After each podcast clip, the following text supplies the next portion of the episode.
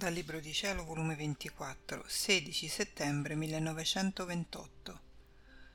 La Vergine, con l'essere concepita, concepì il regno del Fiat. Col nascere ci restituì i diritti di possederlo, difficoltà nello scrivere, ferite che riceve Gesù. Il mio abbandono nel Fiat è continuo e mentre seguivo i suoi atti, la mia povera mente si è fermata a pensare al concepimento della celeste regina è la sua grande fortuna d'essere preservata dalla macchia originale. Ed il mio amato Gesù, muovendosi nel mio interno, mi ha detto Figlia mia, il germe con cui fu concepita la sovrana celeste fu preso dalla stirpe umana, perché anche lei ebbe la sua vita umana come tutte le altre creature, come l'ebbi anch'io. Però c'è questa gran differenza non concessa a nessun'altra creatura, che in questo germe umano, prima che venisse concepita la sua bell'anima, il mio fiat, con la sua onnipotenza, accentrò i suoi raggi in questo germe e con la sua luce e calore annientò e fece morire ciò che di male c'era in esso, purificandolo del tutto e rendendolo puro e santo ed esente dalla macchia d'origine.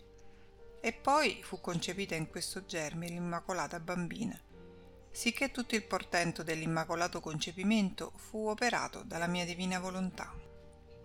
Non fece un altro germe umano né lo distrusse, ma lo purificò e col suo calore e luce gli tolse tutti gli umori che aveva contratto questo germe dal peccato d'Adamo e fece ritornare il germe umano in lei come era uscito dalle nostre mani creatrici.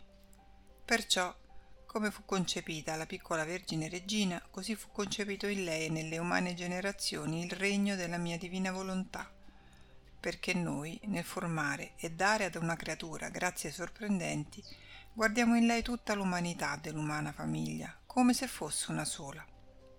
Vedi dunque come fu concepita la Vergine in questo germe esente da ogni macchia, come fu tutta opera del fiat divino, così restò concepito di nuovo nell'umanità il suo regno divino. E come l'Immacolata Verginella nacque, così fu restituito il diritto di poterlo possedere. Ora, venendo io sulla terra a prendere umana carne, me ne servii del germe della sovrana del cielo, e si può dire che insieme con lei lavorammo per formare di nuovo questo nostro regno nelle umane generazioni. Quindi non resta altro che conoscerlo e possederlo. E perciò sto manifestando ciò che al regno e alla mia volontà divina appartiene, a ciò che la creatura batta le sue vie, segua i nostri passi ed entri in possesso di esso e la mia divina volontà col suo calore e luce ripeterà il prodigio di togliere gli umori cattivi che possiede il germe umano e per essere sicura metterà il germe della sua luce e calore e si costituirà vita del germe e così si scambieranno il possesso. La mia divina volontà prenderà possesso del germe per formarvi la sua vita di luce, di calore e santità. E la creatura ritornerà a prendere in nuovo il possesso del regno del mio fiat divino. Vedi dunque, figlia mia, tutto sta preparato, non ci vuole altro che farlo conoscere, e perciò io ho tanta premura che si conosca ciò che riguarda il mio divin volere, per gettare nelle creature il desiderio di possedere un sì gran bene, affinché la mia volontà, attirata dai desideri di esse, possa accentrare i suoi raggi luminosi e col suo calore compiere il prodigio di restituire il diritto di possedere il suo regno di pace, di felicità e di santità. Dopo di ciò, dovendo scrivere ciò che Gesù mi aveva detto, mi riusciva quasi impossibile, provando la prima, seconda e terza volta e vedendo che non potevo riuscire, pensavo tra me che il benedetto Gesù non voleva che io più scrivessi, e perciò anch'io non dovevo volerlo. Quindi ho deposto il pensiero di sforzarmi di più. Ma poi ho voluto provare di nuovo e pare che ci sono riuscita, anzi con più facilità delle altre volte. Onde pensavo tra me, e perché tanti sacrifici, tanti stenti, prove e riprove per scrivere e non poterlo fare e dopo tanti stenti farlo con facilità?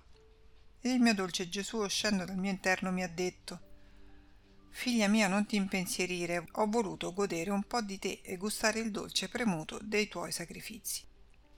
Come tu provavi a scrivere e non potevi e ritornavi a provare, io mi sentivo ferito dall'amore di volerti sacrificare per compiere la mia divina volontà di scrivere ed io per godere delle tue ferite ti rendevo impossibilitata a tenere gli occhi aperti per scrivere.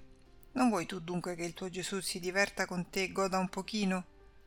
Oltre di ciò, tu devi sapere che il sacrificio per compiere la mia volontà forma il sangue puro, nobile e divino all'anima, come il cibo forma il suo sangue al corpo.